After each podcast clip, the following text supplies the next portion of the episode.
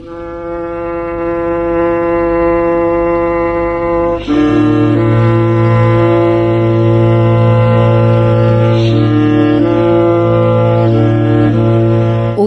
از تاریخ.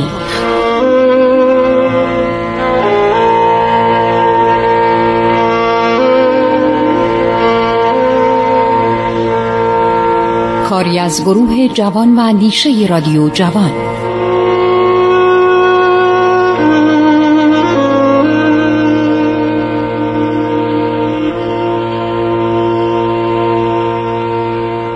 بسم الله الرحمن الرحیم. من خسرو معتزد هستم. برای شما برنامه عبور از تاریخ رو بیان می کنم در دوران اشکانیان هستیم. جنگ های کراسوس و آنتوان با ایران گفتیم. دو تا سردار بزرگ. ماجیستر میلیتاروم یعنی بالاتر از ارتش بود بالاتر از مارشال فیلد مارشال. این درجات نظامی روم خیلی ابهت داشته. برای اینکه روم یه امپراتوری جهانی بوده و این سربازای پارت ایرانی که بعد میان سلسله عرض شود که اشکانیان رو تشکیل میدن و 29 اشک بر ایران سلطنت می‌کنن و پایتخت اینها شهر سابق سلوکیه بوده که سلوکوس نیکاتور سردار معروف اسکندر ساخته بود و این شهر در قسمتی بود که الان بغداده نزدیک بغداد. در چند کیلومتری بغداده و از طریق رود تگریس یا رود تجریش که همون دجله باشه. ایرانی ها می‌گفتن تگریس. این می‌رفت به خلیج فارس و کشتیرانی مفصلی داشتن. سلوکی ها قبلا شهر آنتکیر هم به عنوان پایتخت دوم خودشون انتخاب کرده بودن پایتخت دریایی. حالا اشکانی از این شهر خوششون اومد. دیدن که این سلوکیه باید باشه. سلوکیه میشه کتیسپون تیسپون که تیسپون که عرب ف می‌کنن. پ رو تبدیل به ف می‌کنن میشه تیسپون بعدم چون خیلی بزرگ میشه یه روز من باید مفصل درباره این شهر موقعی که به اوج عظمتش رسید و می‌گفتن اینجا رومه. روم دومه. صحبت خواهم کرد با شما. که این روم دوم یک پایتخت با عظمت استانبول حدود 400 هزار تا 500 هزار جمعیت داشت. هیوهن تیسیانگ سیاه چینی که اومده خیلی تعریف می‌کنه. یه گزارش سری برای امپراتور نوشته. من دارم این گزارش رو کوایچی هاندا اینو به ما داد. کوایچی هاندا دانشجوی تاریخ بود در دانشگاه تهران. ژاپنی بود و این سالنامه های چین رو ترجمه کرد. زبان چینی می‌دونست. خیلی آدم با استعدادی بود. و این سالنامه چینی یه نامه هست درباره ایران. مردم ایران زندگی مردم ایران و جمعیت زیاد تیسفون هفت شهر بود مدائن. خب رفتن. اینا رفتن هر شود که جالبه که سکه های پولی از خودشون باقی گذاشتن. احتمالا باج دادن. یعنی باج یا باج به قول عرب ما بگیم باج. که آقا بذاریم ما از کشور خارج بشیم. نویسندگان رومی میگن که جنگ و بیماری از صد هزار سرباز رومی سی هزار نفر رو کشته بود. بر اثر بیماری هم بود. غذا نمیخوردن. اینا دچار انواع بیماری ها می‌شدن. گرسنگی تشنگی علاوه بر سپاهیان پارت که پارتیزان بودن هی حمله می‌کردن بر میگشتن پنهان می‌شدن یعنی خطر اینا احساس می‌شد در نزدیکش بودن شب که میخوابیدن آرامش نداشتن. این ارتش رومو به قول مالکوم کالچ مورخ انگلیسی سربازان بینوا به آشامیدن آب آلوده و خوردن سبزه های هرزه رویده زیر سنگ ها افتادن. میگه یه نون کهنه گیر می آوردن یه نون بیاد گیر می آوردن با لذت حتی با هم می جنگیدن که این نون رو بخورن.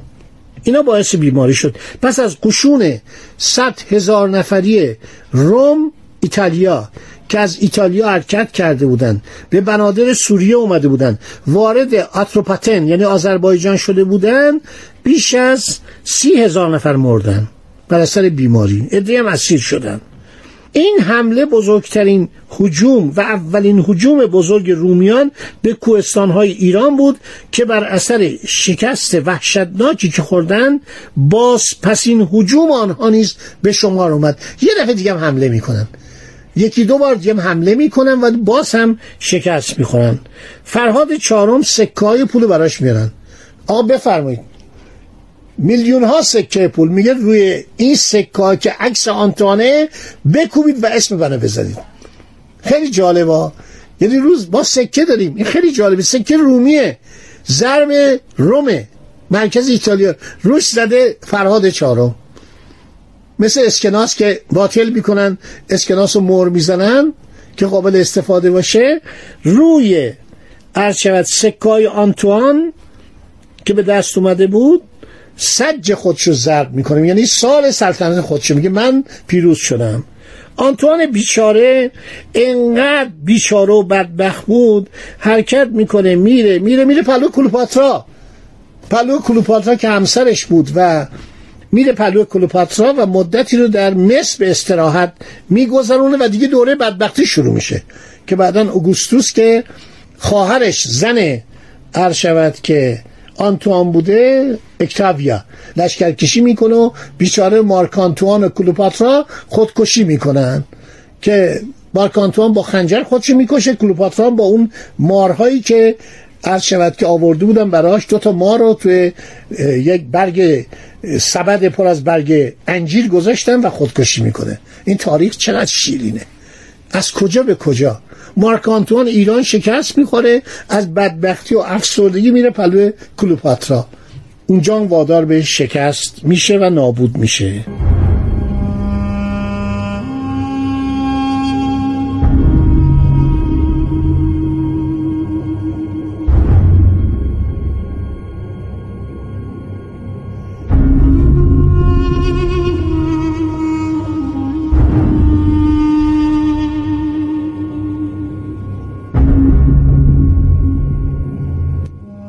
جالبه که باز هم جنگ پیدا میشه. حالا فرهاد با یکی از شاهزادگان به نام تیرداد داره میجنگه که تیرداد هم آدم جالبی نبوده. اینا مدتی با هم میجنگن فرهاد و تیرداد و تیرداد در زرابخانه بابل یک سکه ضرب می‌کنه که روش نوشته دوستار روم. اون می نوشتن اشکانیان فیلو هلن یعنی دوستار یونان. این می نویسه فیلو روم. یعنی من عاشق روم هستم. آدم خائنی بوده. دعوایی میشه و اتفاق میفت و اوگوستوس میاد و میشه امپراتور. دوستان یادتون باشید تا حالا صحبت جمهوری بودا. تا حالا صحبت عرض شود که جمهوری و بعد کنسولی. کنسولت یعنی جمهوریت بعدم حکومت سه نفره. به اینا می‌گفتن حکومت سه نفره. از این لحظه یعنی از قبل از میلاد 20 سال قبل از میلاد عرض شود که اوگوستوس میاد میشه پادشاه. اکتاویوس یا اوگوستوس کیه؟ همون که خواهرش همسر مارک آنتوان بوده اکتاویا. و بعد چون میره با کلوپاترا ازدواج می‌کنه خواهر برادر تحریک می‌کنه که این مرد بیابروی جنگ خانوادگی تبدیل به جنگ سیاسی میشه و مارک آنتوان خودکشی می‌کنه. چقدر نمایشنامه درباره نوشتن؟ مخصوصا شکسپیر مارک آنتوان و کلوپاترا که فیلم سینمایی هم شده. خب شکست مارک آنتوان در ایران نشان می‌دهد که ایران لغمه جلوگیریه. اصلا مارک آنتوان نمی‌تونه از آتروپاتن جلوتر بیاد. یعنی از آذربایجان نمی‌تونه به طرف تیسفون سرازیر بشه. دچار یه بیماری میشه. در شهر تیسفون می‌گفتن شهر شومیه. گفتن این شهر عوام می‌گفتن. این شهر تلس شده است. هر کی شهر بگیری دچار یه بیماری میشه. اولیش تراژان. 48 ساعت میگه من دلم می‌خواد برم این خلیج فارس رو ببینم. این خلیج فارس کجاست؟ که تمام تجارت دنیا دست خلیج فارسه. چه قرنها بعد هر شود که دالبوکر میگه تنگه هرمز نگین انگشتری جهانه. هر کس بر تنگه هرمز دست داشته باشه بر دنیا مسلط الان هم همینطوره. آقا 15 دقیقه یک بار کشتی نفتکش رد میشه. پشت سرش کشتی های کارگو رد میشن. 15 دقیقه یک بار. حالا میگن 10 دقیقه یک بار. این تنگه هرمز بیچاره تراژان میگه آقا من آرزو دارم اینو ببینم. میگن به 48 ساعت نمی‌رسه. انقدر حالش بد شده بود بر اثر اقامت در تیسفون چه اتفاقی میافتاد؟ به شوخی می‌گفتن تیسفون رو تلسف کردن. هیچ خارجی نمی‌تونه تیسفون رو بگیره. تراژان 24 ساعت در خلیج فارس میمونه.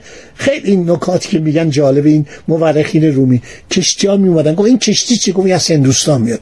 این از کجا میاد؟ این از عربستان میاد. این کشتی از کجا میاد؟ این از داخل ایران میاد. داره کالا از جزیره هرمز می‌بره به طرف هندوستان.